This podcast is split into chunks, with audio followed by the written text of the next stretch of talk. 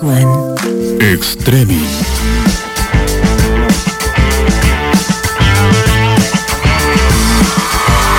Hola, hola, hola, hola, ¿cómo les va a todos? Muy, pero muy buenas tardes, bienvenidos a Streaming. Hoy, lunes 14 de septiembre del 2020, 12 grados la temperatura en la ciudad de Río Gallegos. Ludmi, Julito, ¿cómo les va? Hasta reapagado. Muy buenas Muy tardes. buenas tardes. Estás No, porque. bajón. No, bajón, pero es que recién hablábamos este.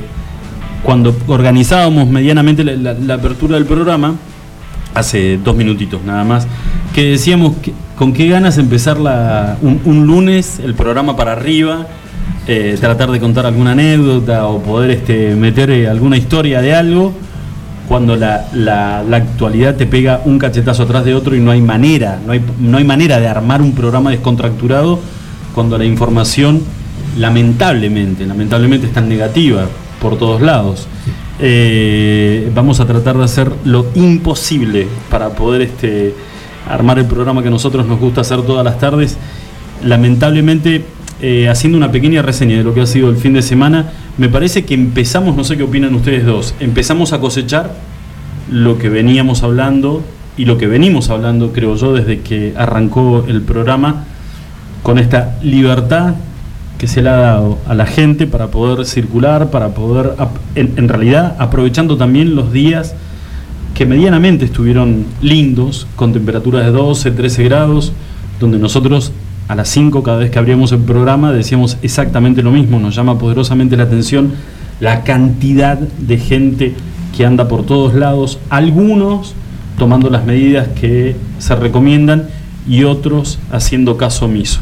En las últimas 24 horas, 5 muertos a raíz del COVID.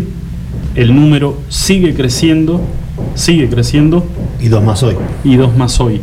El número sigue creciendo y lamentablemente, lamentablemente, a mí hay algo que me llama poderosamente la atención. Yo tengo una teoría A ver. y de paso la comparto con ustedes a ver qué les, qué, eh, qué les parece.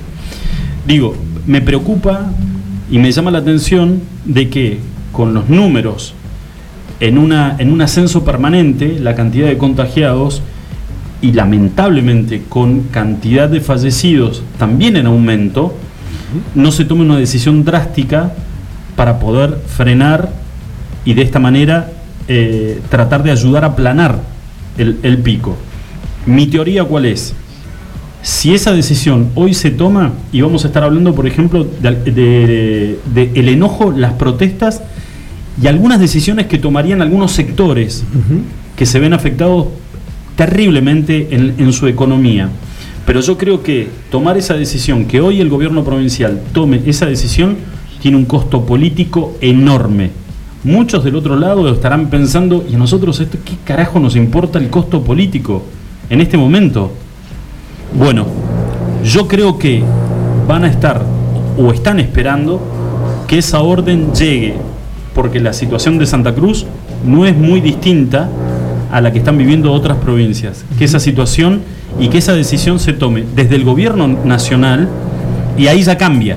¿Entendés? El discurso es acatamos la orden que baja el presidente de la nación, a tomamos Es nosotros pasarle la pelota, digamos, a, a otro, digamos. Evitar el costo político. Sí, exactamente. No sé qué opinan ustedes. Yo pienso exactamente igual, no están diciendo nada, no salen a hablar, la verdad que no he escuchado funcionarios que hayan salido a dar declaraciones de lo que está pasando acá, más que el parte epidemiológico que ya directamente ponen una fotito en las redes sociales con los números y... Bueno, y- ustedes y- y saben nada que, más, me que parece yo tengo un hermano que es licenciado en comunicación y él está haciendo un magíster en comunicación política y él me decía, es increíble cómo la provincia de Santa Cruz no tiene ¿no? unas estrategias de comunicación de crisis, digamos, ¿no? Eh, no da igual cómo se da la información y bueno, mi hermano me hizo toda una cuestión muy teórica y que tiene razón, digamos. Eh, una, hoy escuchaba a otra, otro profesional de la comunicación que decía, una parte es la contención sanitaria y otra parte tiene que ver muy importante con la comunicación hoy en día, ¿no? Porque no comunicás, genera un impacto, si comunicás de más, genera un impacto, genera miedo, genera cosas, digo, y es parte de la responsabilidad de los gobiernos, del Estado en sí, digamos. ¿no? Yo creo que comunicaron al principio, eh, cuando fue este rebrote, que hacían partes todos los días y hasta dos veces por día, comunicaban lo que había, lo que se sabía, se veían bastante sinceras la, la declaración, pero Chicos, después como que ya sí. saturó demasiado y, y dejaron de, de- Está bien. de hablar. Pero si vos, tal vez, ¿eh? estamos charlando y estamos eh, planteando algunas dudas que tenemos. Y si vos no planteas una comunicación ante una situación de crisis porque vos crees que no estás en crisis, ¿no puede ser eso también? O sea, ¿por qué voy a tener que armar yo un equipo de- para comunicar en una situación de crisis cuando yo creo que no estoy en crisis? Yo no creo que piensen eso, porque si no estuvieran, en- si que- no estuvieran en crisis no estaría todo cerrado. Claro, yo creo que en realidad está. lo que hacen es como tratar de apaciguar, ¿no? Eh, digamos, creo, de cómo bajar ahí el, el- el estado de alerta y un montón de cosas, pero digamos, como diciendo acá no pasa nada, está todo como muy contenido, está tranquilo, ¿no? Sí. Pero la realidad es totalmente Yo otra. creo que el día de la primavera no va a ser tal día de la primavera en esta capital. Bueno, me acaba de dar un pie Julito. Eh, 21, de septi- 21 de septiembre, eh, día de la primavera, el inicio de la primavera. Eh, dentro de un ratito vamos a estar hablando con un referente de los enfermeros de la salud pública. El 21 de septiembre, si los enfermeros no son escuchados, paran en toda la provincia de Santa Cruz. Ah, mira. Y cuando yo te digo que los enfermeros de la salud pública paran, es dejar sin atención los hospitales públicos, donde, no sé si, no, no quiero decir en su totalidad, pero creo yo que en su gran mayoría tienen enfermos en situación complicada Sí, claro. internados en sus unidades de terapia intensiva.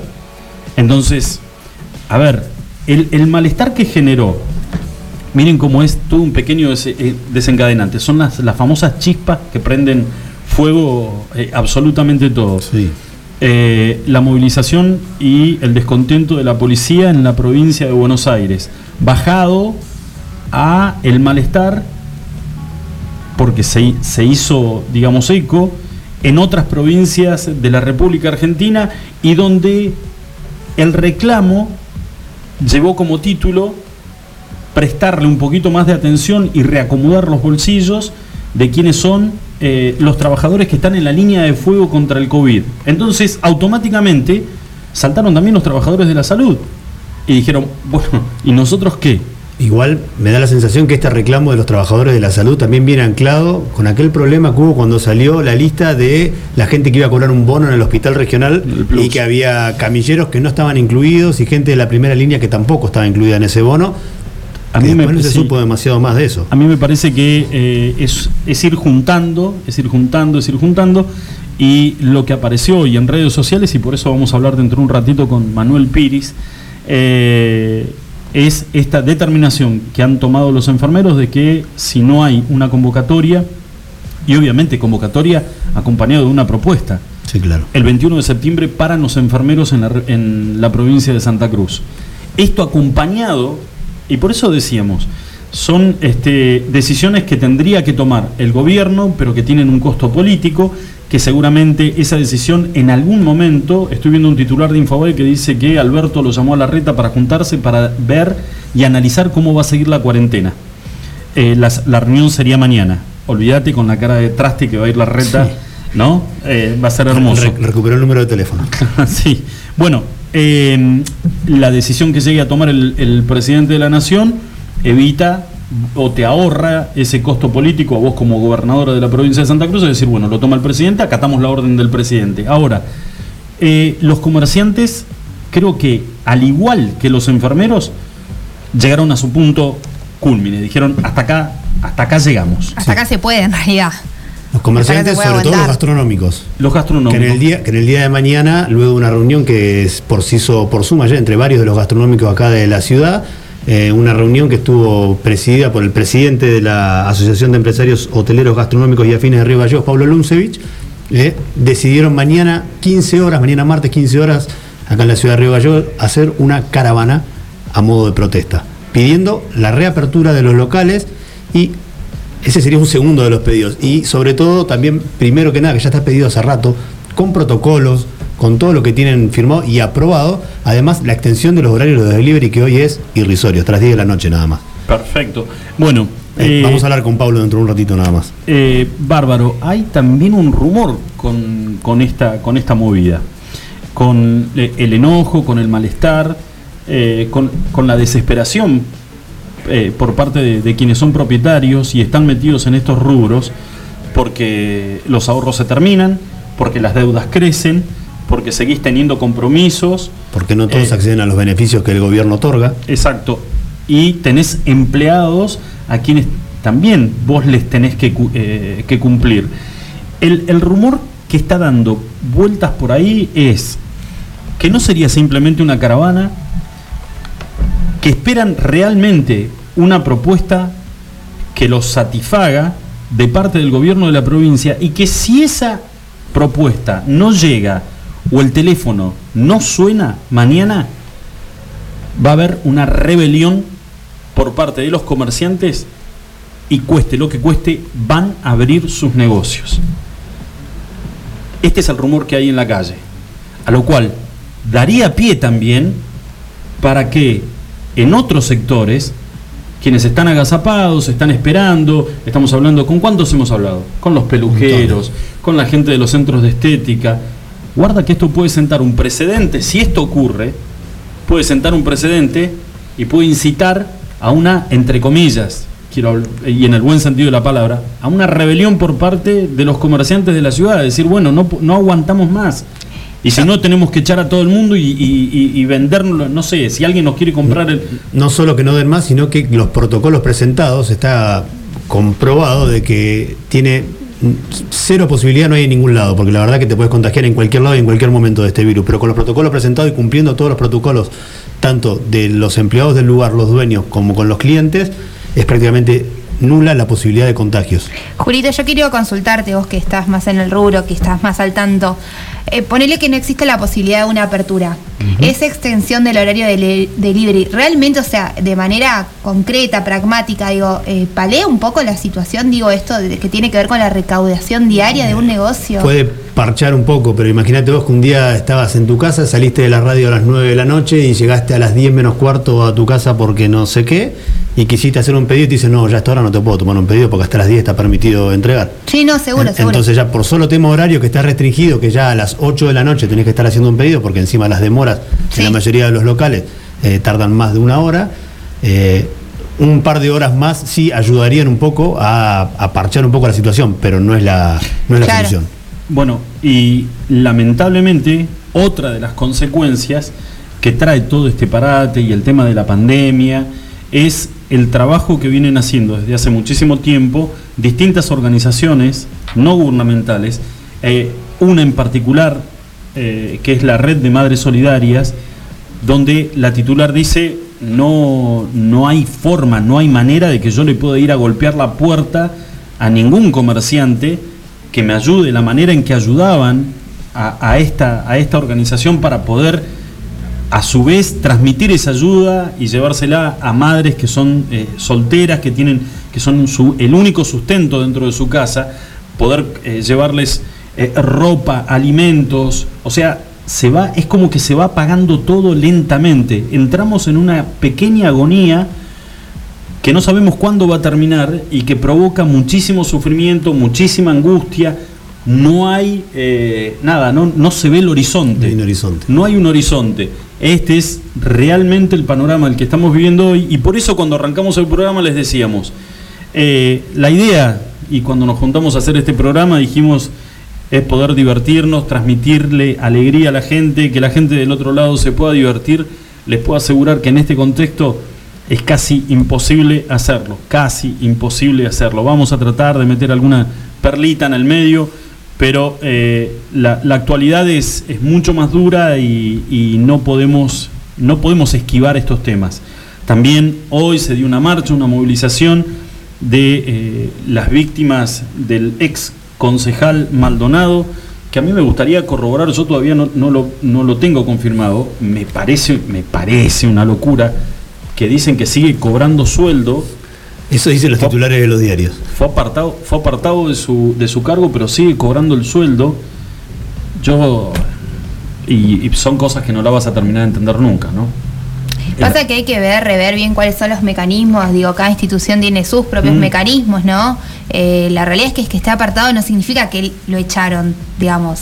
Él es como cuando a una persona le hacen un sumario, digo, no puede ir a trabajar, no puede cumplir las cuestiones, pero digo, sigue Sí, percibiendo los saberes. En eso tenés razón. Eh, eh, digamos, si uno pregona eh, el respeto por las instituciones, uno tiene que esperar a que la justicia dictamine que en realidad el es problema, culpable. claro, el problema es la lentitud de la justicia. Claramente que es. no se pueda, digamos, utilizar otro tipo de mecanismos, ¿no? Sí, gracias Ludmi, pero es, es así. Eh, le- le- entre, entre todos vamos tratando de desenrollar la madeja y lo que sí nos, nos parece una, una locura eh, en realidad es esperar a que la justicia dictamine si Maldonado es culpable o no de, de estas denuncias sobre ac- acoso y abuso sexual y hasta que esto no ocurra, entonces este, tenemos que tratarlo con pinzas porque Sí, la justicia, exacto, con mucha delicadeza. Con delicadeza hay que tratarlo, increíblemente. La delicadeza que tal vez él no tuvo con, con las criaturas. Chicos, eh, Y, habla- hablando de delicadeza, ¿o no? sí, por favor. No, no lo, no lo vas a. No, No, ¿qué vas a decir nada. No, ¿qué pasó? ¿Eh?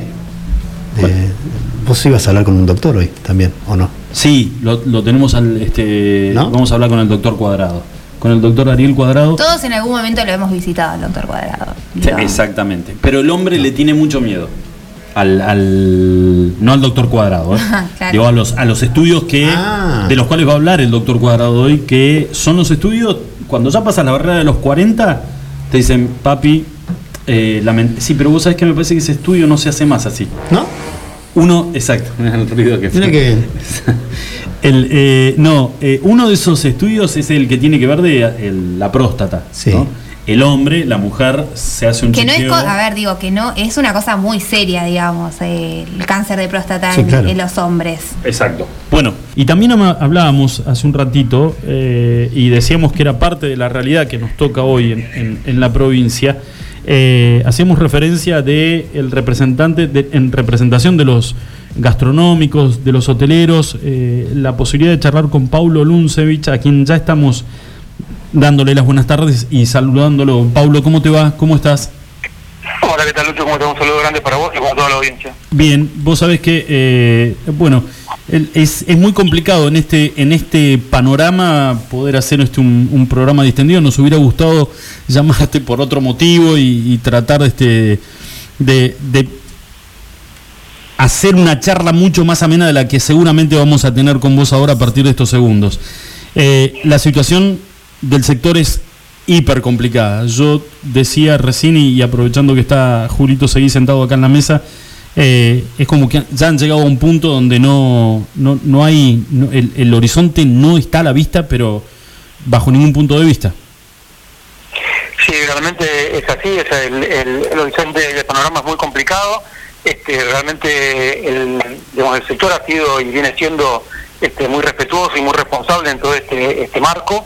Este, hemos planteado siempre con mucha responsabilidad este, los, pasos a seguir, hemos acompañado las decisiones este, del gobierno, pero bueno, hace más de un mes que, que se, se vienen flexibilizando cosas y que venimos pidiendo cosas muy concretas y creemos que muy cumplibles y bueno, no estamos siendo escuchados adecuadamente y bueno, la situación tensa este, que lleva la relación entre todos los representados por nuestra entidad, donde afortunadamente este, cada vez somos más, porque realmente todo el sector gastronómico este, se ha este, conglomerado en nuestra asociación para este, poder salir adelante y llevar este, el- el- a dar cierta tranquilidad en, en la tarea cotidiana y diaria este, de los establecimientos, y eso nos llevó a que a que tengamos que ser la voz cantante de, todos los actores de la actividad y lamentablemente de este fin de semana tuvimos una, una asamblea virtual, una reunión con todos los actores de, de la actividad en la ciudad para terminar de evaluar qué, qué es lo que íbamos a hacer en función de que no habíamos recibido ninguna respuesta al pedido de ampliación del derive que veníamos haciendo desde hace 15 o 20 días atrás. Eh, y bueno, y el sector realmente dijo basta y, y- no hubo manera de, contener la, la posibilidad de exteriorizar y de manifestarse a tal punto que no solo fueron las empresas, sino también los trabajadores de, de la actividad que se han plegado, no solo en forma individual, sino también este, eh, en- de la mano de su gremio. El gremio, este, hemos estado conversando, venimos conversando con, con Augusto Báez, que es el secretario general del gremio en nuestra en nuestra provincia este, eh, sobre la realidad de la actividad y bueno, estamos trabajando juntos para tratar de, buscar la mejor salida para seguir manteniendo las fuentes de empleo y la supervivencia de las empresas. Este, y bueno, pero ya realmente este, necesitamos que realmente se visibilice, somos mil familias las que estamos viviendo de la hotelería y la gastronomía en la ciudad, que necesitamos este, una contención adecuada y una respuesta para poder generar lo que, lo que siempre hicimos, que es trabajo responsable y respetuoso de las contingencias. Nosotros tenemos un protocolo aprobado que hemos debatido intensamente durante meses con las autoridades sanitarias hasta que fue aprobado, que cuando tuvo que ser puesto en ejecución dio sus resultados, porque realmente no fuimos nosotros los causantes de la situación en la que estamos y lo que necesitamos es poder este, ordenar estas cosas y, poder seguir este, funcionando de una manera este, que, de a poco vaya teniendo la normalidad. También sabemos de que en realidad la situación hoy es muy complicada, estamos casi en el peor momento de nuestra ciudad, pero también es el peor momento de nuestras empresas, de nuestros trabajadores, y la realidad, como te decía, es que esto llegamos acá realmente porque la gente no cumple con las responsabilidades individuales y esa falta de responsabilidad individual nos impide generar una construcción este, colectiva que, sea responsable y nosotros como sector venimos siendo muy responsables y, proactivos en esta, situación y ante esta circunstancia nosotros creemos que, nosotros no somos los causantes de esta situación, que el sector tiene los protocolos adecuados y que incluso podemos ser parte del principio de solución porque la gente está saliendo efectivamente a reunirse en las esquinas, en las casas, en distintos lugares porque necesita un espacio de encuentro y, y nuestros restaurantes pueden ser ese espacio de encuentro donde está controlado con protocolos y que se pueden hacer, que eso también venimos hablando con las autoridades, con lo cual este, básicamente lo que necesitamos es la extensión del horario del delivery, generar un cronograma este, de, tratamiento de nuestra actividad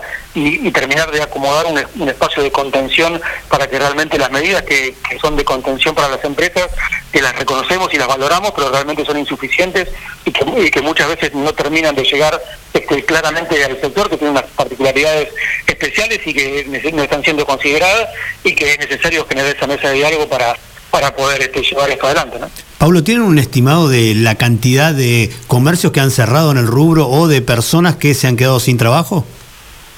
Mira, lo que tenemos conocimiento nosotros ahora, tenemos alrededor de cuatro establecimientos que ya cerraron, este, eso implica más o menos 30 personas que han quedado sin trabajo, eh, pero, eh, como te digo, en la reunión que tuvimos el, el, fin de semana hay no menos de 8 o 9 establecimientos de que este, las cosas este, se están complicando y, y, pueden hacer un sacrificio y un esfuerzo más con un horizonte un poco más claro que, les permita llegar este, a, más tiempo si se ordenan un poco las cosas, pero en octubre se, se produciría un cierre importante de establecimientos si, si las cosas no, no tienen otro tratamiento, con lo cual este, realmente los puestos de trabajo que hay en riesgo son muchos este, y esto estamos hablando de la gastronomía y como te digo, y todavía este, no estamos haciendo nada con respecto a la situación extremadamente crítica que se está viviendo en los alojamientos de la Argentina, donde y fundamentalmente de la ciudad, donde realmente están parados desde, desde que comenzó, o sea, hay solamente algunos este, han, participado de la cuarentena de, algunas empresas y demás, pero son periodos muy cortos, de, de, 6-7 días, y que, han, eh, que son muy esporádicos, pero este, realmente ahí también hay una masa crítica importante este, de estas mil familias, alrededor de, de 300 tienen que ver con la con, los alojamientos y bueno, y, ese también es un sector que está este, eh, sigue resistiendo, digamos, y aguantando con sus establecimientos cerrados, pero es una situación extremadamente compleja donde, como bien decía Lucho recién, el, horizonte es este, está lejísimo porque realmente la, salida de esto no implica solamente la apertura, que las cosas se modifiquen, o sea, nosotros necesitamos, además de que las cosas se modifiquen, que la gente se anime a salir, no solo que se anime a salir, sino que quiera viajar a, otro destino y que dentro de esos viajes a otro destino quieran visitarnos y que podamos empezar a, hacer mover una rueda que, que afortunadamente venía moviéndose relativamente bien y que ha tenido una caída abrupta que que han tenido una caída de más del 90% del, ritmo de la actividad. ¿no? Y también sería importante que una vez que se puedan reabrir los negocios gastronómicos, sobre todo, eh, no haya una marcha atrás inmediata en caso de un futuro rebrote, ¿no? Tal cual, nosotros lo que planteamos es un esquema de, avance sin retrocesos. O sea, por eso te digo que esto requiere de mucha responsabilidad y de y realmente confiar en un proceso y, lograr que se consolide. Si, si realmente nosotros ya sufrimos un, retroceso cuando se tuvo que volver atrás en julio y realmente el, perjuicio económico para las empresas, sobre todo las gastronómicas, que tienen mercadería perecedera, que tienen que hacer inversiones importantes a la hora de la, reapertura, realmente si, si, se produce un proceso de apertura y, hay que volver atrás, este realmente este es un golpe mortal para el sector y implica este, eh, directamente con la medida este, la caída de más del 90% de los actores de la actividad. Paulo, y en esta charla que han tenido con todos los, los asociados, eh, ¿se bancan un no o un silencio de radio por parte de las autoridades? Mira, estamos, así como yo vengo diciendo hace mucho tiempo que, que, la marcha era casi inevitable y bueno, ya hace un mes que, uno no viene siendo escuchado adecuadamente y, llegamos a este punto, le digo también de que estamos a nada de que se produzca un, un proceso masivo de desobediencia y que, que así como la gente en la calle no respeta ninguna norma, se traslade lo mismo no solo los negocios de la actividad, porque también en el sentido de otros rubros, donde realmente este, si, si se sigue haciendo oídos sordos a las cosas y no se atienden las problemáticas, estamos a nada de que se produzca una desobediencia masiva y que realmente este, todo esto termine generando este, un conflicto de, de que, que, se puede escapar de las manos de todos, porque realmente lo que no se puede perder nunca es el control de las situaciones y mucho menos de los que tienen responsabilidad de conducción, así que este, realmente hacemos un llamado este, importantísimo a, a, todas las autoridades a que realmente conformemos una mesa de trabajo y que podamos este, realmente abocarnos a atender la problemática de la gastronomía, este, de la, la, hotelería y del turismo en general, porque realmente la situación este, está llegando a un límite donde realmente no, no tiene este, solución y, y diría que prácticamente lo mejor que pasaría sería que los negocios cerrarían y que la gente se quedaría en la calle. Pero este, con todo lo que implica, pero si realmente se produce un proceso masivo de desobediencia, este, realmente generaría una cuestión social bastante compleja y una situación de recreamiento de las relaciones entre la autoridad y los contribuyentes y los trabajadores y las empresas que sería este, muy difícil de salir adelante de una situación de este tipo. Paulo, pero pasando en limpio lo que me acabas de decir, si ya a esta altura del partido eh, en los próximos días no son convocados, no surge una idea consensuada con el sector, eh, los dueños de eh, los establecimientos gastronómicos estarían dispuestos a desobedecer el cierre y abrirían las puertas de sus negocios. Eso es lo que, lo que ha sido un planteo muy importante y masivo que se ha hecho durante la reunión. Nosotros obviamente estamos pidiendo el tiempo adecuado para poder este, llegar a un entendimiento y que estas cosas no sucedan, pero esto es lo que se está planteando, que la gente quiera abrir hasta que la clausura y la cierren y a partir de ahí, sobre la clausura, provocar el despido de toda la gente. Eso es lo que se está planteando, así que por eso es que creo este, muy importante que realmente lleguemos a una solución y que podamos encontrar una salida este, consensuada a todo este problema y que realmente este, podamos este, tener un, un, una mesa de diálogo permanente que nos permita poder este, transitar esta situación de una manera este, que sea mucho más saludable que lo que estamos llevando hasta ahora. ¿no? Paulo, para ir cerrando y agradeciéndote que nos hayas atendido, eh, mañana hay una manifestación, entonces es una caravana a partir de las 3 de la tarde acá en Río Gallegos. Sí, mañana este, se va a hacer una, una caravana, este, nos vamos a concentrar en la rotonda Zamoré. Este, la intención es, a, a, es bueno, hay, hay, varios actores este, de la prensa local que nos han pedido este, que, opinión, así como nos han llamado ustedes, vamos a hacer una, una especie de conferencia de prensa con aquellos medios que estén en ese momento este, tomando lo que sería la concentración y después de ahí vamos a iniciar un proceso de caravana por un circuito estructurado que ya estamos terminando de diseñar con, con los actores de la actividad, donde sin salir de los vehículos vamos a recorrer este, los espacios de, de la ciudad y de, y de, los espacios de gobierno que, que, corresponden a, a, las áreas que están involucradas en el pedido que estamos haciendo y, y a partir de terminar el recorrido nos vamos a desconcentrar este, sin bajar de los vehículos y sin generar manifestaciones y aglomeraciones de personas de ningún tipo. Pablo, te mandamos un abrazo enorme, muchísima suerte y ojalá que el teléfono ese suene. Gracias, Lucho. Bueno, un saludo grande para todos y bueno, esperemos que, que así sea y que podamos este, todos juntos salir este, en forma articulada de esto y que las cosas realmente no, no se nos escapen a los que tenemos la responsabilidad de, de dirigir los destinos, que en nuestro caso de nuestra entidad, de nuestro sector y las autoridades de la vida y de la convivencia de todos los ciudadanos en nuestra ciudad. Seguro. Abrazo grande, Pablo. Que estés bien. No, Hasta no, luego. no, gracias. Bueno, chicos, esto es una bomba. Esto es una bomba. La, y no les obliga. La primicia la trajo Julito a la mesa. Pero esto es una bomba. Porque si esto llega a suceder, sienta un precedente. Y hoy comienzan, hoy, en el sentido de que dan el puntapié inicial los dueños de los restaurantes, de los bares, y va a seguir porque va a ser efecto dominó. Va todo el mundo a desobedecer las órdenes que están impartiendo desde el gobierno provincial. Entonces, calculo yo, calculo yo que van a poner un freno a esta situación y los van a convocar y van a tratar de consensuar un protocolo. Pero esto es una bomba lo que acaba de decir Luncevich. El ¿eh? protocolo está aprobado, lo dijo Pablo, ya está aprobado, ya, abrieron los restaurantes Claro. en su momento, se pudieron abrir, o sea, los protocolos están, eso es lo que está reclamando y de manera, si se llegan a revelar, entre comillas, como dice, van a abrir igual, pero obviamente cumpliendo todos los protocolos que ya están aprobados por el gobierno provincial y nacional. A mí me parece que esto es una metonimia, es una parte por el todo, digamos, ¿no? Eh, lo decíamos, hacíamos la ejemplificación el otro día con el conflicto de, la policía bonaerense, digo, como el, sector de salud también, digo, iba a terminar utilizando los mismos mecanismos, ¿no? Y esto va a pasar, digo, eh, el tema es esto, como decía Paulo, ¿qué pasa con aquellas personas que están y son las encargadas, los funcionarios de llevar adelante ¿no? Las cuestiones más organizativas para mantener el orden y a todos los, digamos, porque cada sector tiene su particularidad, ¿no? Y no puedes generar una acción que sea homogénea porque digo, no, digamos, hay particular, particularidades, hay cosmovisiones. No es lo mismo en los gastronómicos que, por ejemplo, no sé, otro sector, digamos, de, productivo. Los ¿no? que atender. Exactamente, y cada uno generar esto, los mecanismos que le corresponden por sus particularidades. Los tenés que atender. Chicos, eh, igual de todas maneras, si no escuchaste lo que dijo Pablo Luncevich, hoy a la tarde va a estar subido a través de las redes la entrevista y a través de podcasts, donde lo podés escuchar a través de Spotify, eh, todas las entrevistas, pero eh, digamos, esta es la noticia, para mí la noticia del día. Los gastronómicos y los hoteleros se paran de mano y dicen, si a nosotros no nos escuchan, nosotros no vamos a escuchar al gobierno y vamos a abrir las puertas de nuestros negocios.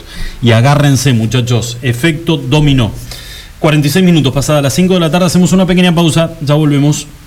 Iguan. Escuchanos online, iguanradio.com.ar. Muy bien, chicos, 5 minutitos para las 6 de la tarde. 12 grados la temperatura en la ciudad de Río Gallegos y comienza a circular en redes esto que ha sido seguramente una exclusiva y que la vamos a ver reflejada en el resto de los medios de la ciudad de Río Gallegos. Acá en el programa con estas declaraciones por parte de Paulo Luncevich, el titular de la Asociación de Hoteleros y Gastronómicos de la ciudad de Río Gallegos, donde claramente dijo, si no escuchan al sector, habrá una desobediencia generalizada. Eh, les voy a contar algo, eh, no lo compartí con mis compañeros, así que lo voy a compartir ahora. A ver. Eh, estas son las cosas que uno dice, la pucha, ¿eh? Cuando los, los funcionarios de turno acompañan y van en el mismo sentido que la gente. Escuchen el comunicado que acaba de sacar el director del Hospital Distrital de Puerto San Julián. Es un comunicado para todo el personal, ¿no? Un comunicado interno.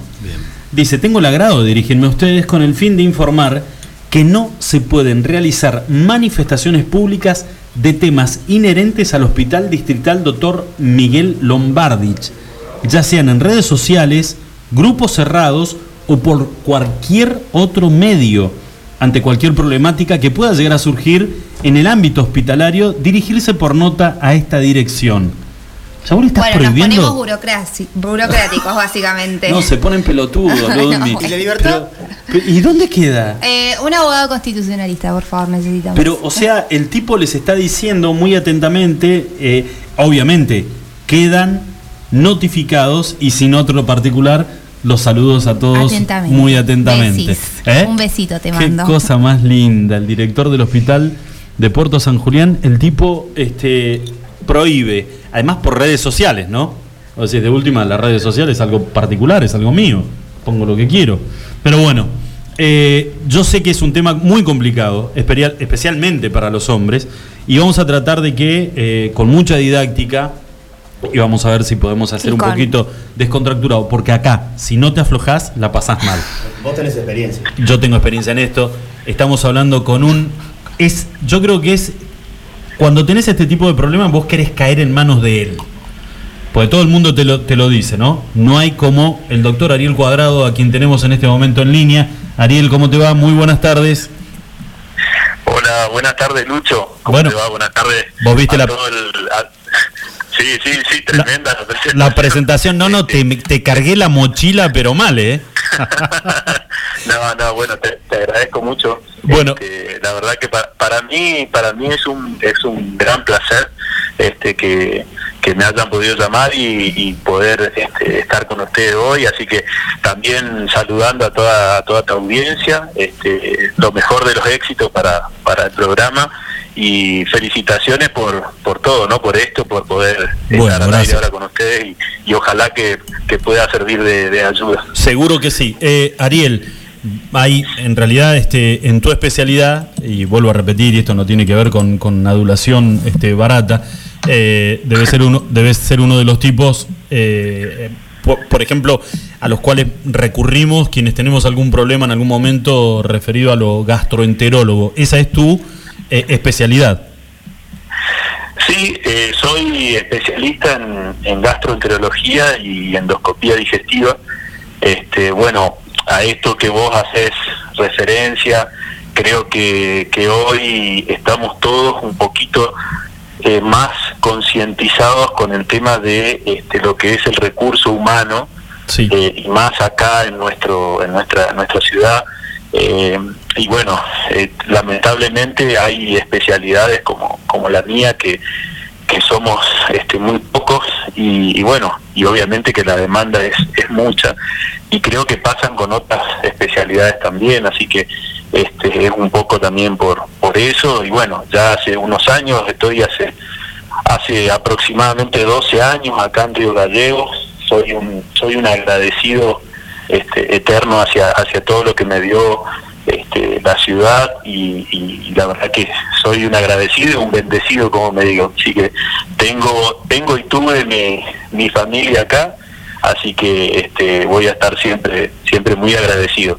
Y eh, esto que vos me haces referencia, te agradezco mucho y, bueno, Este, también también uno lo siente muchas veces con el cariño de, la, de los pacientes y todo, así que tratamos de, devolver un poquito de, ciertas cosas, así que Perfecto.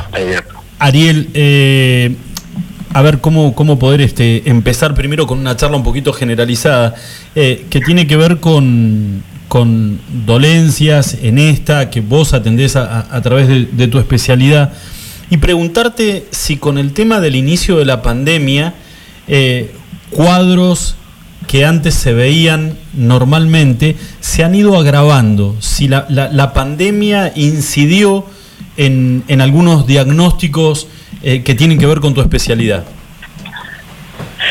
Eh, ya, la verdad que la, la pandemia creo que nos puso a, nos puso a todos en una en una situación muy particular y de un constante aprendizaje, ¿no? Que eso eso es parte de mi profesión, es un aprendizaje diario, continuo y creo que en una situación de pandemia este, nosotros estamos con una formación este, continua de todo lo que van a escuchar que todos los médicos hablamos de los webinars que son este, actualizaciones que, podemos nosotros tener a raíz de que no hay congresos y no hay ningún otro tipo de formación.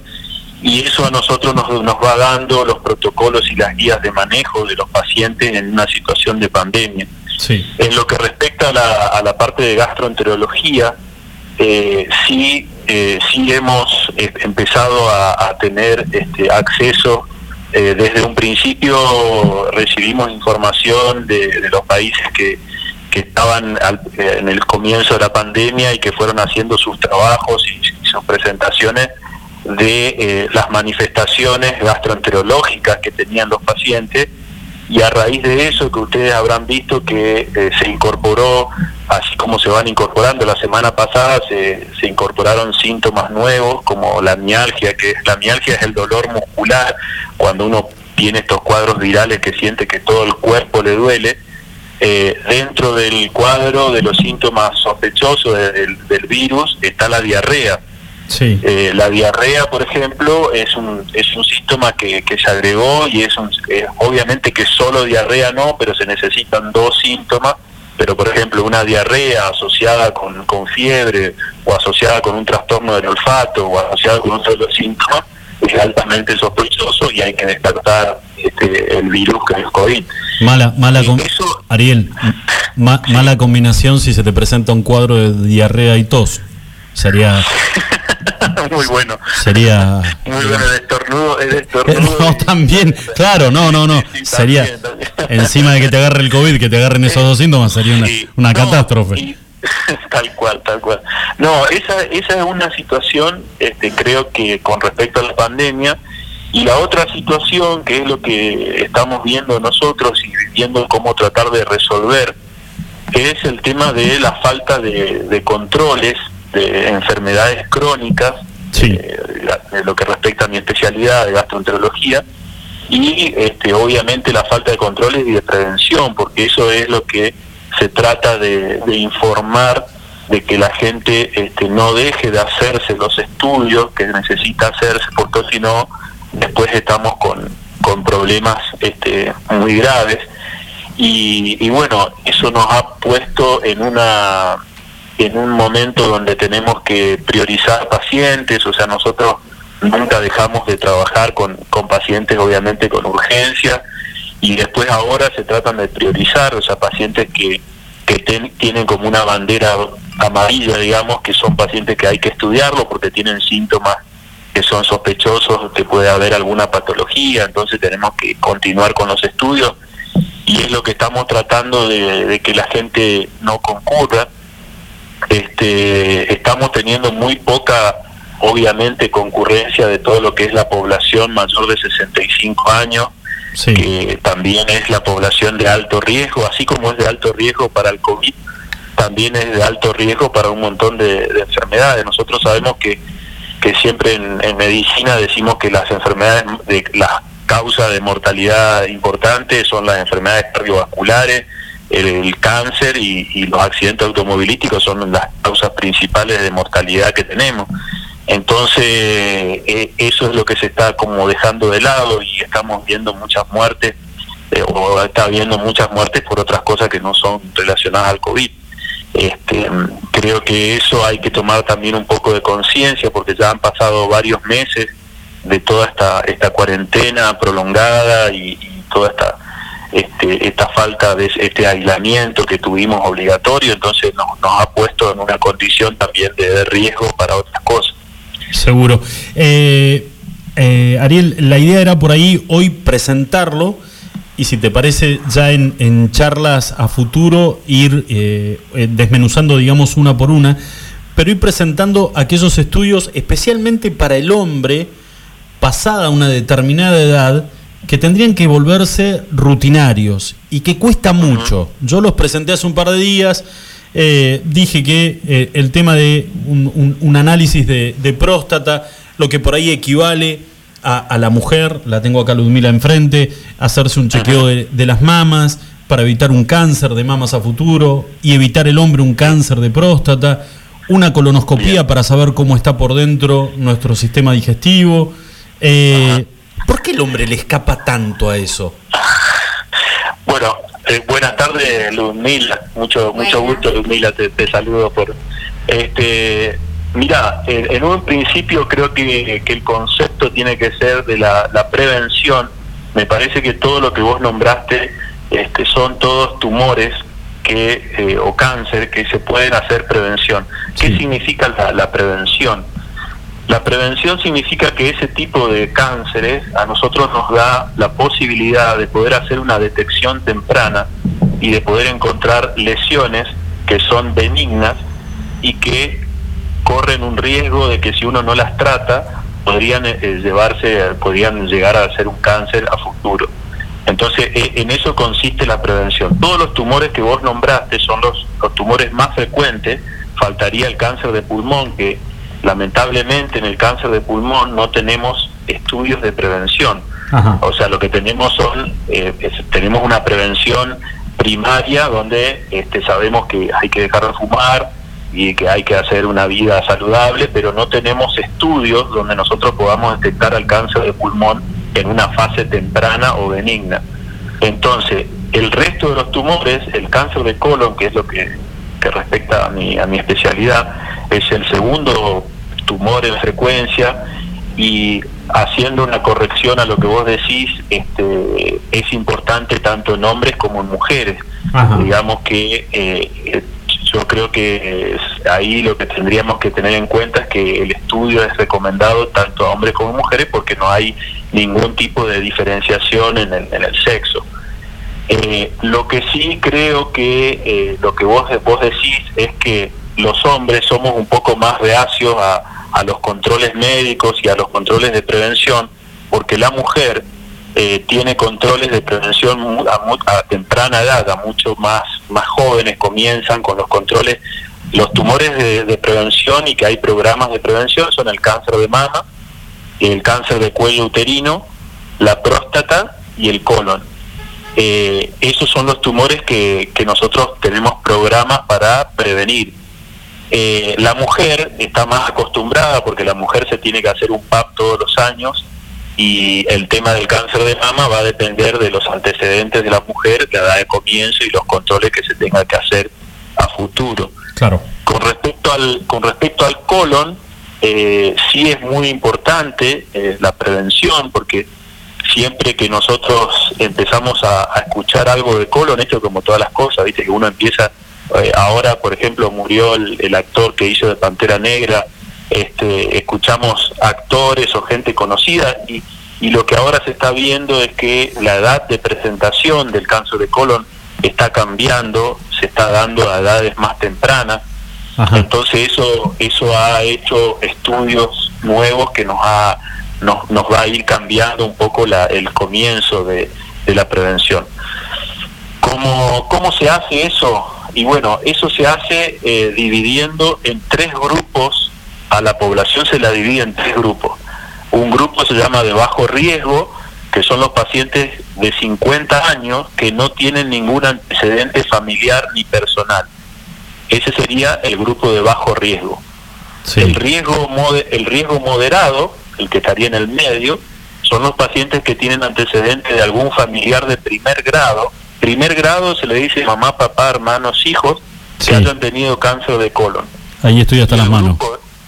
el grupo de alto riesgo son los pacientes que ya tuvieron o que tienen alguna patología crónica del intestino o algún síndrome genético hereditario muy muy particular y muy especial que ya requiere de otro tipo de controles específicos. Pero lo que respecta a la población general, el, riesgo habitual, que es el, el paciente, ya sea hombre o mujer que cumple 50 años, la recomendación es hacer una colonoscopía. ¿Qué es la colonoscopía? La colonoscopía es el examen que a nosotros nos permite tener una observación del colon, que es el intestino grueso. Nosotros entramos con un tubito flexible, que es el endoscopio, que tiene un sistema de, una camarita que vamos mirando en un monitor. Ese estudio se hace bajo, bajo sedación. La sedación es una anestesia general, pero es una sedación donde el paciente no está intubado, directamente se coloca una vía endovenosa, se pasa una medicación, el paciente se duerme y nosotros hacemos el estudio donde el paciente no tiene ningún tipo de dolor y está, está dormido. Eso nos permite tratar de hacer el estudio completo, de poder ver todas las partes que tiene el colon. El colon tiene distintos segmentos y lo que permite la colonoscopía como el estudio más específico para hacer prevención del cáncer de colon es que a nosotros nos permite detectar esas lesiones premalignas que se llaman pólipo. El pólipo es una lesión que aparece adentro del intestino elevada y la colonoscopía a nosotros nos permite ver el pólipo y sacarlo en el momento del estudio. Genial. Entonces, eh, si nosotros logramos hacer un estudio completo, con una buena preparación del intestino, y, no encontramos ningún pólipo y está todo perfecto, el paciente puede volver después a los cinco años a volver a repetirse el, el estudio del colon, o sea, la endoscopía, la colonoscopía. Eh, si, se encuentra un pólipo, va a depender del número de pólipos, del tipo de pólipos, del tamaño del pólipo, en cuánto tiempo se va a volver a controlar. O sea, eso se llama intervalo de control. Eh, la recomendación todavía es a los 50 años para los pacientes de bajo riesgo. Para los pacientes que son de riesgo moderado, o sea, el paciente que tiene antecedentes familiares, se comienza 10 años antes de la población general, o sea, a los 40 años, y si, si el familiar tuvo el cáncer a una edad menor de los, de los 40 años, se comienza 10 años antes. O sea, el ejemplo, si el si el familiar tuvo a los 40, eh, el hijo, por ejemplo, debería debería hacerse el estudio a los 30. A los 30, perfecto. Exacto. una eh, aclaración, Lucho, una aclaración. La prevención, prevención, la palabra prevención, es el paciente que está asintomático, o sea, el que no tiene ningún tipo de síntoma. O sea, el que va al consultorio y directamente me dice, mira, yo vengo para hacerme un estudio del colon para este, saber que no tengo pólipos y de esa forma prevenir el cáncer de colon. Pero es el que no tiene síntomas. Lo que quería decir también es que vos, si necesitas hacerte un estudio de esos, está recubierto. Digo, hay cuestiones que son gratuitas, ¿no? Seguro. está... Mm, no, pero además otra cosa, creo yo también que el, por ejemplo, en el para la detección del cáncer en el cuello de útero no es el, el estudio tan invasivo como en una colonoscopia. No, eh, por eso pregunto. Obviamente a mí nunca me, me, lo hicieron, pero... Lo único que te falta. Eh, te haces todo. No, es lo mismo que hacerte un tacto como te hace el ginecólogo para ver si tenés bultos en las mamas, claramente, es una cosa un poco más invasiva, digo. Claro, no, no, está bien. Eh, Pero a lo que creo que iba él es que vos vas a cualquier, en cualquier eh, parte del sistema sanitario, sea público o privado, es cuestiones de accesible, digo, eh, más allá de eh, las instancias. ¿Qué les pasa, chicos? No, porque Julio me está. ¿Vos sabés qué? Yo siento como que vos sos. cuando se pone rojo. No, y está pensando cosas que nada que ver. Yo me siento como que vos nos está dando una clase y Julio me está molestando. Yo te quiero atender ah, y Julio es el que me está molestando. No. ¿Viste cuando en el colegio te, te decía, ¿de qué se ríe, Potel? No sé. Me está molestando seguir, señora. Eh, yo no, bueno, eh, chicos, acá termino. no, no, si te estaba siguiendo yo.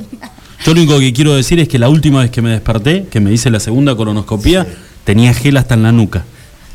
¿Sabés que lo estaban regalando o algo por el estilo? Todo falló en el, cuando apretaron el pomo, falló y. Pues tenía gel hasta. Y te sentís. nunca me hice una colonoscopia. Sí visité al doctor Cuadrado, muy buena atención, digamos, me he hecho ahí. O los enfermeros estaban jugando al lado tuyo. Sí, y me desperté solo en una habitación.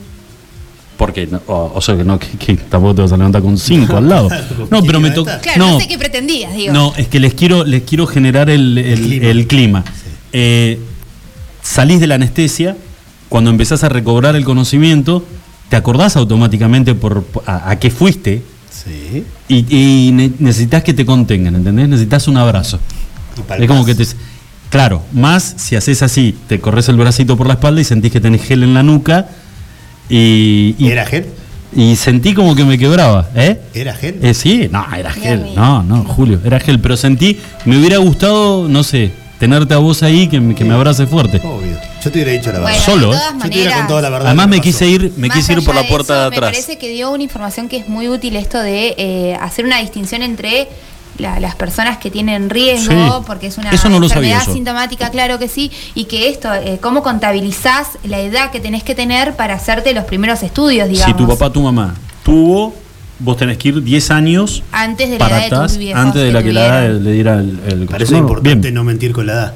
Por ejemplo, Luchito Abeli mentiría, no, ¿cómo, ¿cómo hace con los hijos? Ah, Luchito sí. Tiene 22, según él todavía, ¿no? Está, o está en 18 en la secundaria. sigue diciendo eso y en bueno, las redes 50 años para las personas que no son, digamos, de riesgo, que, que en su familia no hay, digamos, ningún Yo estoy en el grupo del, del médico. Si vos estás al horno, ya, todo lo que dijo era como una checklist. Qué feo, lo No, mejor, ojalá la gente tome conciencia y vaya al médico, digo, porque no es solo eso, digo, lo que tratábamos también el tema del cáncer de próstata, digo, hay mucho pudor, qué sé yo, pero cada vez son más los números que indican que los hombres, por no hacerse un control, tienen cáncer de próstata. Y es muy invasivo, a ver.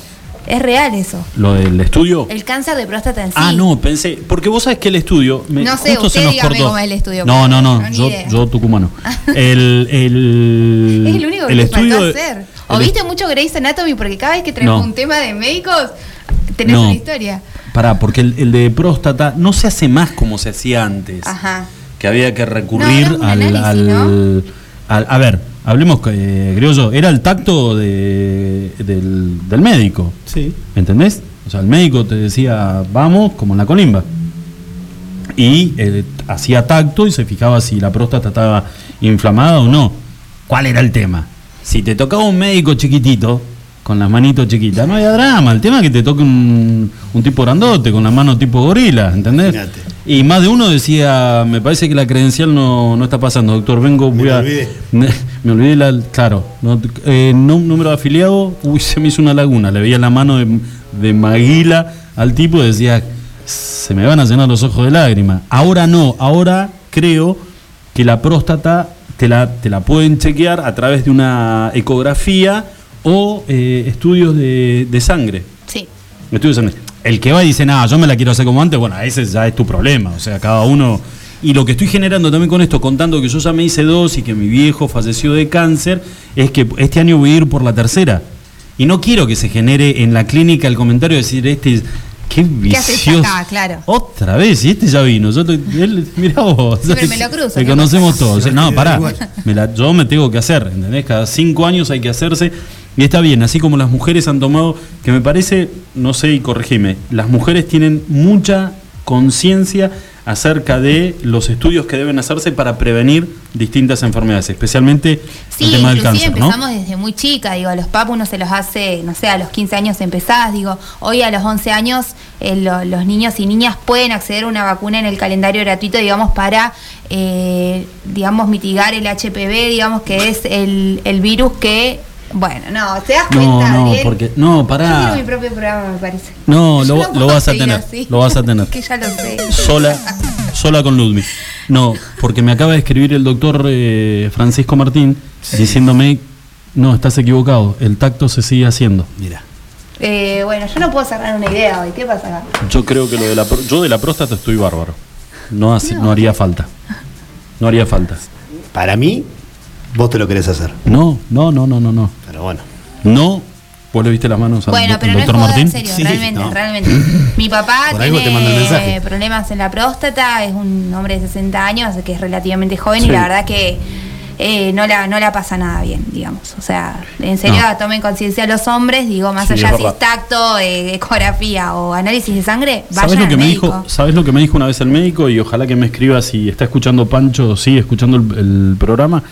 Eh, un médico, que no fue él, que en realidad es pudor por parte del hombre, el tema, por ejemplo, el tema de la próstata, el tema de las, de las hemorroides, los pólipos que se hacen en el. que se, que se forman, digamos, en el. de- Mirá para otro lado, vos, porque cada vez que Sí, voy a decir algo picante me mirás no. y me generás que la seriedad la pierdo. sí. En el borde, en el borde del ano, que se, hace- forman unos pólipos, y que si no los sacás a tiempo, comienzan a crecer.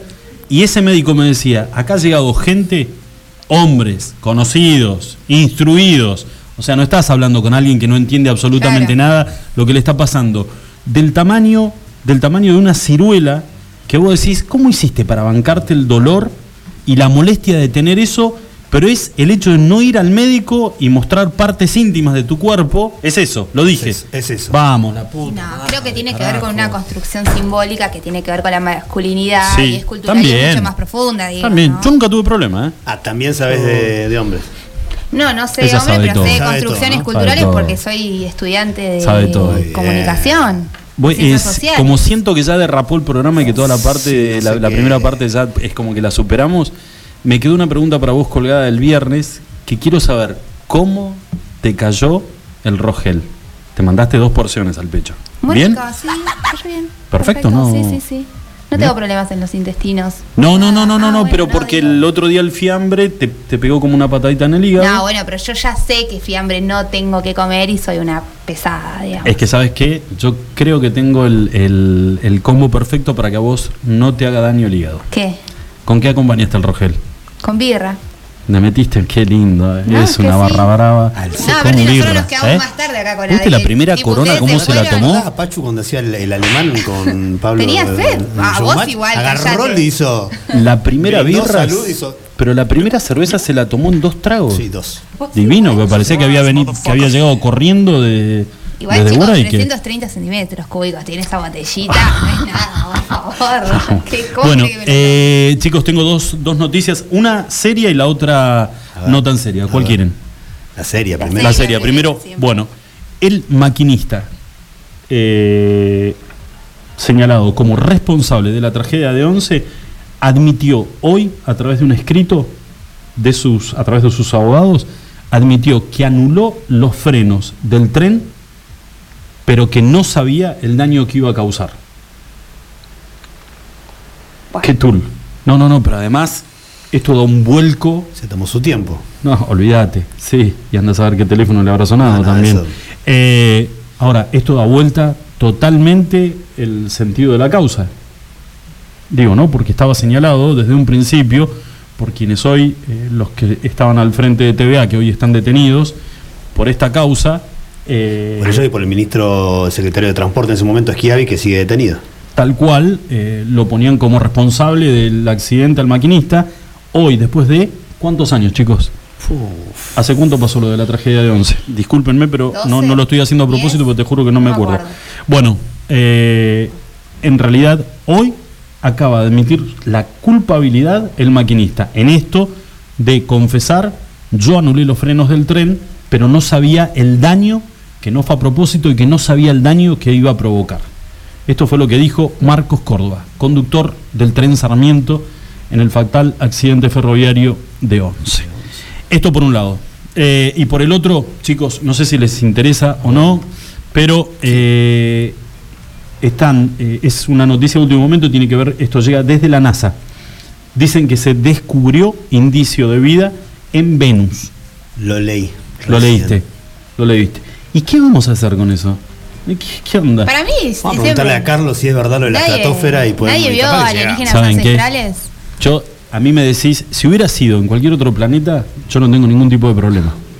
Ahora, a mí, yo con Venus, a mí la palabra Venus me genera frustración. ¿Por qué? Pero una frustración enorme. Porque yo no tenía codificado en mi casa. Y Venus lo veía todo con rayita y distorsionado. Y se escuchaba por ahí algún que otro gemido o algo, pero muy, muy, muy perdido. Y no, no iba a poner codificado. Usabas la imaginación. Ni en pedo. ¿Eh? Usabas la imaginación. Desarrollé un poder este, muy, muy particular. Tengo un par de amigos así. Pero yo, a mí me decías Venus y se me caía se me caían las torres. Vamos a una pausa.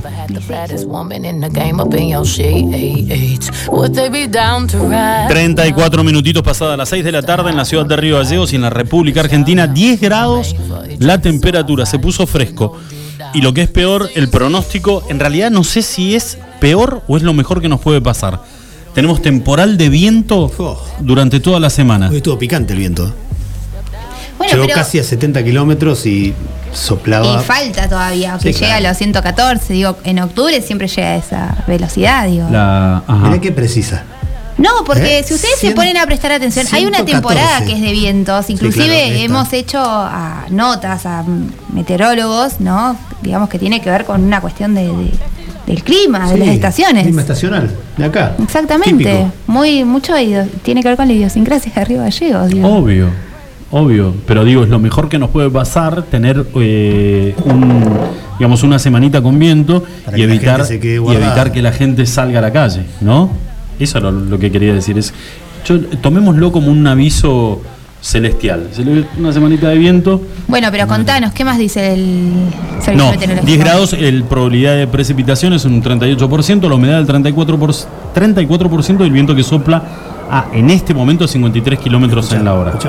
Ah, impresionante. Impresionante. No estar en alguna playa, ¿eh? No estar en alguna playa. yo la verdad que fue un año, un año que lo, lo, comencé, este. ¿Dónde? No, lo comencé en mi casa, donde ah, lo, pues comencé, no, pero lo comencé ideando. dije, este año, viste cuando decís, eh, Luisina se ha ido de vacaciones con los abuelos y con la mamá, y el primero de enero solo, solo en casa, ¿no? Y dije, este es un año que voy a hacer, a diferencia del resto, este año lo planifico. Sí.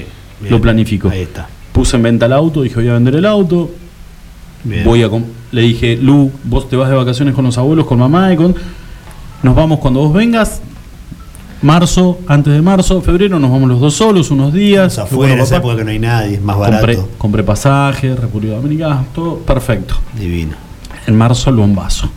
¿Te das cuenta? Hay que improvisar porque donde vos planificás, por ejemplo, este a este salamín le fue todo como el traste. no hay, veces que, planificas. No enganché una. Eh, y parece que estuvieras improvisando. Como la Comebol. Mira cómo te voy a anclar el tema. Vuelve la Copa Libertadores esta semana. ¿Sabías vos o no?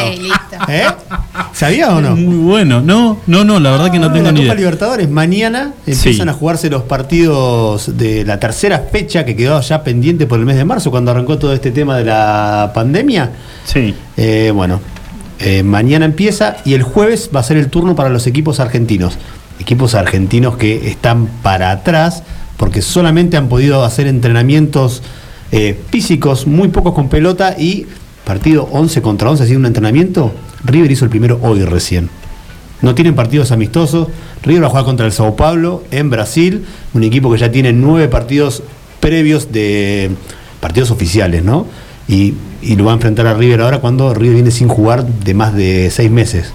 No esperemos nada ni de River, ni de Boca, ni de Racing. ¿Y Boca qué va a Boca pasar? Que juega el están todos mismo día. COVID.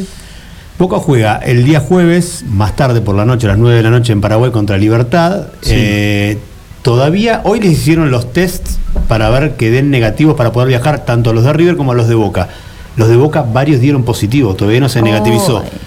Pero eh, pidieron una excepción a raíz del protocolo que se está utilizando en Argentina, que más de 10 días que ya te dio el positivo no podés contagiar o no contagiarías el virus a otra persona. Entonces aparentemente la Conmebol autorizaría a los jugadores de Boca de que vayan a Brasil aunque estén positivos. A Brasil, no, perdón, a Paraguay aunque estén positivos. Algo medio raro, pero bueno, es el protocolo que se utiliza acá en, en nuestro país y que la Conmebol accedería a... Es Boca, ¿no? Están hablando de Boca, si pasaría con River, yo creo que pasaría exactamente lo mismo.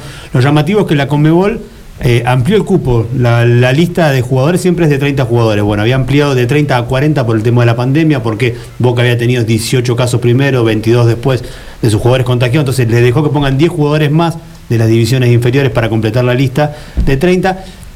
Y ahora extendieron a 10 jugadores más. 50 jugadores pueden inscribir un club para jugar la Copa Libertadores. El tema es que si quieren hacer un, evento vistoso de primer calidad mundial, como dicen ellos que, que es la Copa Libertadores, si River tiene que ir a jugar con 15 jugadores de 16 y 17 años a Brasil, se va a comer 25 goles. Para vos, gordito, que me vi subestimando con que, con que sé muy poco, no le presto atención al tema del deporte Sí. y que veas que estás muy, pero muy equivocado, A ver. te voy a preguntar cuál fue el motivo del terrible quilombo que se armó entre el PSG y el Olympique de Marsella. Ah, el PSG y el Olympique de Marsella es el clásico francés de fútbol, es como el River Boca, pero allá. Claro, sí. ¿No? Bueno, eh, no, no digas claro sí, porque Ludmila no lo sabe, me miró como diciendo de qué estás hablando. Mira, lo tiene. Yo sé que en el PSG juega Icardi, es lo único que sé. O sea, hasta ahí llega eh, mi conocimiento. El ¿listo? PSG Porque la seguís a Guandanara. por No, eso. porque sigue Icardi en realidad. Ajá. Mira vos. Mirá qué bien. qué ¿Cómo bien. está suelta? ¿Cómo Ah, se se- nota que el novio no escucha ahí el programa? ahí- No, pero él sabe, eh, a ver, y- él tiene sus chicas que le gustan y sigue y él sabe que a mí me encanta Icardi. ¿Qué originó el problema que me preguntás vos? Neymar dice que, lo- que le dijeron mono. Y dijo, racismo no, le dijo. Al capitán del Olympique de Marsella, que es un español, lo acusó de decirle mono. En el primer tiempo esto, ¿no? Cuando arrancó el partido ya iba ganando Sí. el Olympique de Marsella, que le terminó ganando al Paris Saint Germain 1 a 0.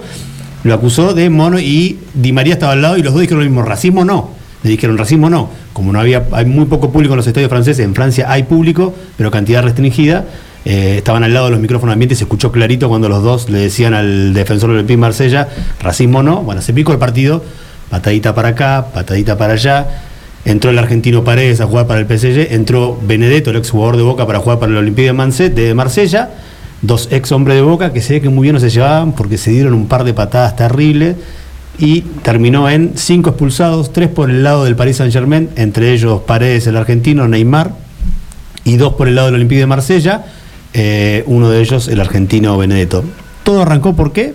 Porque La debacle total. Porque le, Capaz. dijo, le, le habría dicho mono el capitán del Olympique de Marsella a Neymar. Capaz es amigo de Maluma, por eso. No lo sabe. Mira cómo mete el chimento. Mira cómo mete el chimento. Ya lo quiere contar. Déjalo. No, Déjalo, porque porque está yo vi bueno. el video ¿Pero qué que pasó? todos ¿Cómo fue el tema entre Neymar y Maluma? Eh, eh, la, la chica salía con Maluma. Claro. Y ahora está saliendo. Y eran, y son amigos, o eran amigos, Maluma no sé con si, Neymar. a ver, de- vos desasná un poco, pero no sé si es porque sé, te tiró una foto. de- Pero digo, no sé si que es porque te sacas una foto con alguien, porque lo cruzás en una fiesta o ya sos como re amigo, no sé. Oh, se la- Y la le, gente- le manoteó, le manoteó la, la mujer. Aparentemente dicen que eh, la causa de la ruptura de La gente de, los Maluma- medios como que no son amigos, pero todos se conocen y se creen, cuando se cruzan en un lugar, se abrazan y se dicen como que él lo habría icardiado. Cero código, Neymar.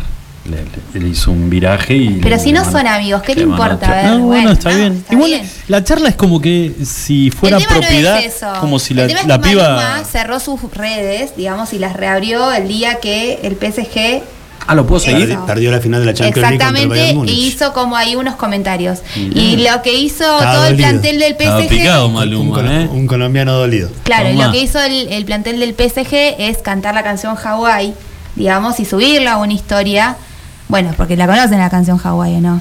Que habla medio como una historia Es una canción de Maluma, ¿no? Claro. Digo, pero la trama de la canción sería como relatando un poco esta cuestión. la historia. digamos, claro. Mirá vos. Ah, le rompieron el corazón a Maluma. Mirá, Sí, bien. evidentemente ¿Eh? sí. Igual yo para No, mí, y bueno, están ahí todos, digo, Neymar, al lado de ¿No? Icardi, Di María, digo, No todos sé, ahí cantando el tema. ¿No da Maluma? ¿No? Por ahí es una ¿Qué mala apreciación. No sé, ¿qué es? ¿Cuáles son los Me estás viendo la digo? seña. Bueno, no, pero qué no, sé yo, no digo. sé, qué Bueno, sé yo. Igual, igual a el ver- tema, la- la A ver, discusión lo que es- le pasa a Maluma le pasa a cualquier ser mortal, Pero lo- digamos. digo, la, la discusión gira en torno de no que a ver, la chica elige si quiere estar con Maluma o con Neymar o con Bueno, quien pero tiene que quiera, ver con ¿no? estas cuestiones de la hombría, Está con quien ¿no? quiere, por supuesto. Olvídate, olvídate. No sé, no lo Che, sé, escúchame, chicos. bueno, eh, ese fue entonces el motivo. Digo, ¿qué, qué? ¿Está bien? Te respondí. No, todo, me voy Mira, te lo hicimos completo, hicimos la parte de Contento fútbol, a casa. cimento.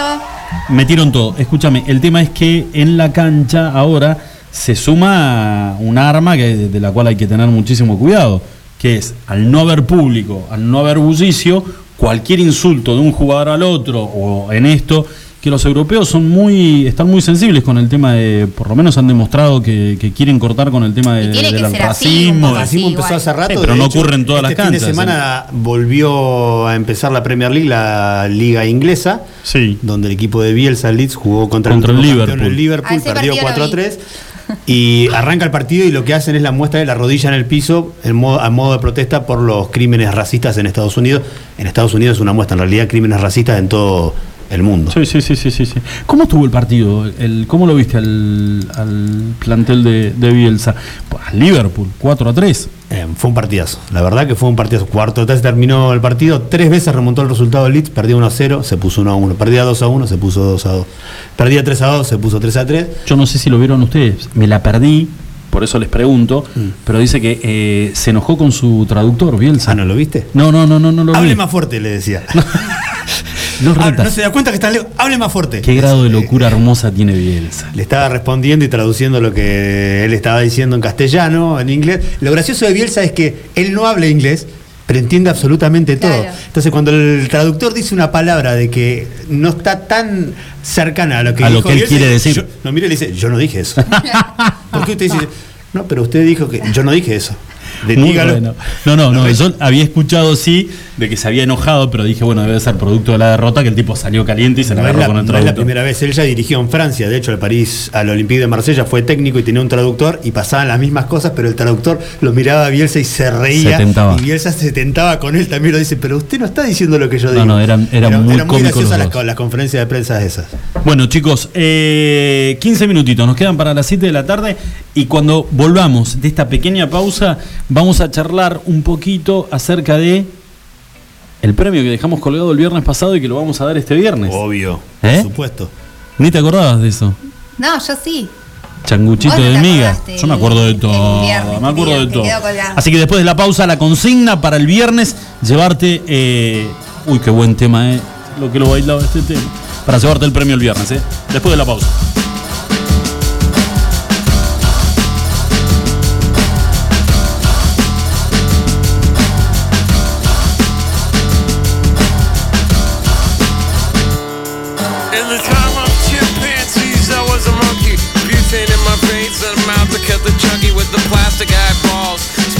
The vegetables, dog food skulls with the beefcake pantyhose. Metidas de pata, mensaje con horror, historias increíbles, citas fallidas. Siempre hay una historia ganadora. La consigna. Claro que sí. Esa es la consigna para este próximo viernes. Que el viernes pasado, porque como tuvimos tanto.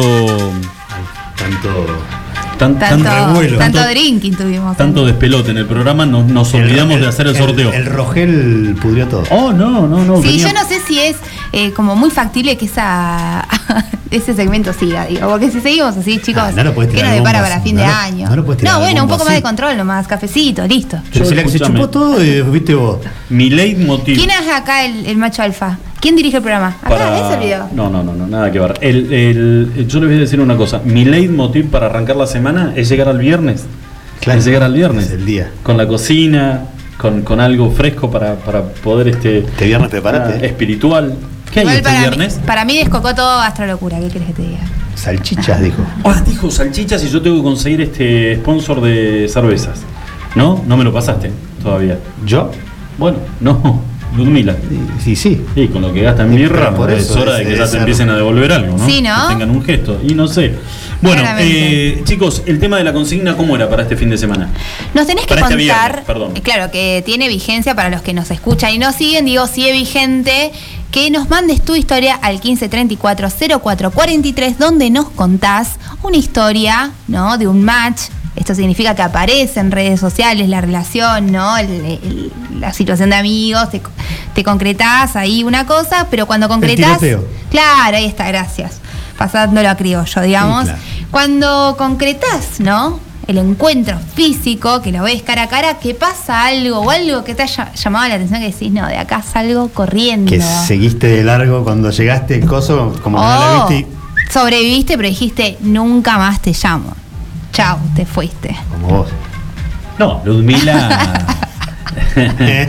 no sé, dijo pasa? es, no, no sé. Para la gente que no escuchó la historia de Ludmila, Ludmila concretó la cita. Y ahí no sé, esa increíblemente porque es una mujer muy detallista, pero en ese momento no, No. se dio cuenta. No, era He-Man, pero No se dio cuenta, era un chico rubio, de ojitos claros, musculoso. musculoso. Pero ella no se dio cuenta que era un puber. Dice que recién como al mes y medio cayó. cayó de que el chico tenía 17 años. No, 18, era mayor. Ahí. Pebete divino, favor, Dios.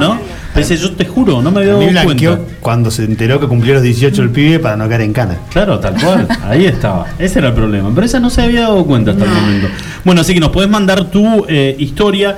La vamos a recepcionar al, al celular, en el celular. 1534 0443. Sí, obviamente mensajito de audio, es mucho más copado porque viste el, el- el escrito, le tenemos que poner la voz Se le nosotros. pone más emoción, le va a poner el tono que corresponde a la persona. Obvio, además. y el grado de frustración, además. Este, Julio no. con- Una, una señora mayor? No. ¿Yo qué? ¿Lo contaste vos? Yo no. Julio no contó. No conté. Recalculando. Sí, Sería momento de que empieces Sería a, bueno que cuente, ¿no? a desnudar tu, Digamos, yo conté Déjame mi que lo historia. bien. tu corazoncito. No, tiene que elegir, capaz ha tenido ahí como algunos que. Y el Colorado tampoco. No, él es un hombre, por favor, no, te, me- no te lo voy a permitir que No, te metas de- con Adriel, ¿eh? No, no, no, no, lo voy tipo- a permitir. Tipo casado, con, No, con sí, una sí, sí. criatura. Lo, una lo más coherente, no, basta. Pero con un pasado. Y claro, todos tuvimos un pasado. con un pasadito. Hoy, la verdad que a mí me preocupa muchísimo la, la postura de, de Adriel. Estuvo todo el día muy pensativo. Sí, alejado y en silencio. Alejado. Sí, sí, sí. No participó del programa. eh, mirando todo el tiempo por la ventana, como que perdido en un momento, casi como No, es que ve, yo. pidiendo un lento Como Yo no entendiendo la situación. Yo que estaba parece. como acá, viste, él Sí. estaba como ahí, estaba para retratarlo tipo con el café en la mano, mirando el horizonte, viste que acá nosotros vemos todo el cielo azul, viste, era una propaganda de Nescafé, básicamente. Sí. Capaz tené- está buscando sponsor de café, que también necesitamos para los viernes. Nos pidieron eso, sponsor de café y sponsor de cerveza para los viernes. Eh, si hay dulce, hay café. Y si hay salado. Eh, Guarda, si no llegamos a cerrar con café, si hay dulce, hay birra y si hay salado, hay birra también. No, no, nadie se va a enojar. Chicos, La cerveza, eh, va- la cerveza va bien para todo. eh, Exactamente para todos. Seis minutitos nada más para las 7 de la tarde. Estamos cerrando el programa del día de hoy. Mañana vamos a estar hablando con la doctora Novas. Eh, Salud y Trabajo están instando a los trabajadores de los distintos eh, rubros a cumplir con los protocolos y a respetar el tema del aislamiento si es que... eh, Tuvieron empleados que hayan sido positivos de COVID. Sí, pero apuntan más que, más que nada también al empleado. O sea, si que tu patrón no te presione Por eso. para obligarte a que vayas a Exacto. trabajar si no terminaste de cumplir eh, el aislamiento. Así que mañana vamos a estar hablando de eso con, con la doctora Novas y con la titular de Red de Madres Solidarias, que nos quedó, por una cuestión de tiempo, nos quedó colgada la nota en el día de hoy, vamos a estar charlando mañana y bueno, y veremos cuáles son las este, repercusiones con respecto a esto que me parece a mí es la noticia del día, lo que acaba de, contarnos hace un ratito nada más Paulo Luncevich, de que si a los hoteleros y gastronómicos no los escuchan, va a haber una de- desobediencia generalizada y va a haber apertura de negocios, lamentablemente, por la fuerza. Recordemos mañana, 15 horas, caravana, desde la rotonda, Zamoré. Perfecto. Arrancaba. Bueno, y yo quiero agradecer a todas las personas que nos escriben y que todos los días y semana a semana se van sumando, digamos, a escuchar el programa. ¿Por qué me miran así? ¿Qué les pasa hoy? y no solo ellos, sino los que están trabajando por alguna u otra cosa, después escuchan, ¿no? Nuestro programa por Spotify, digamos, en el podcast. ¿Sabes qué tiene, no? ¿Sabes por qué esto? Porque en, eh, en programas anteriores, cuando ella habla y nosotros les prestamos atención, Sí. ella no nos hace este tipo de planteos. ¿Sabes qué es eso en una mujer? ¿Qué pasó? A ver. Cometió un ilícito. Así. y se siente se Culpable. siente interpelada por nosotros dos ¿entendés? dice ¿por qué me están mirando así? No, mal, pero no, no es con vos, los días". disculpame, es con Julito. Primero porque se ríe cuando yo hablo y se pone rojo al de te toque, digo, yo no dije nada. rojo hace cinco horas desde que me senté acá. se le Digo, algo Claro, digo, algo si no te dije nada como para que te pongas así. si, si quieren los dejo solo y charlan después de, de que hagamos el cierre del programa. Claro, vemos. ¿Eh? Les hago un cafecito y se quedan charlando. Chicos, un placer como siempre haber estado con todos ustedes. Colorado, nos vemos mañana a partir de las 5 de la tarde como todos los días y ojalá que Dios nos proteja un poquitito más de lo que nos viene protegiendo. Chao, hasta mañana. Extremi. Extremic. Lucho Potel, Ludmila Martínez. Lunes a viernes, 17 a 19 horas. Extremi. Iguan. Escuchanos online iguanradio.com.ar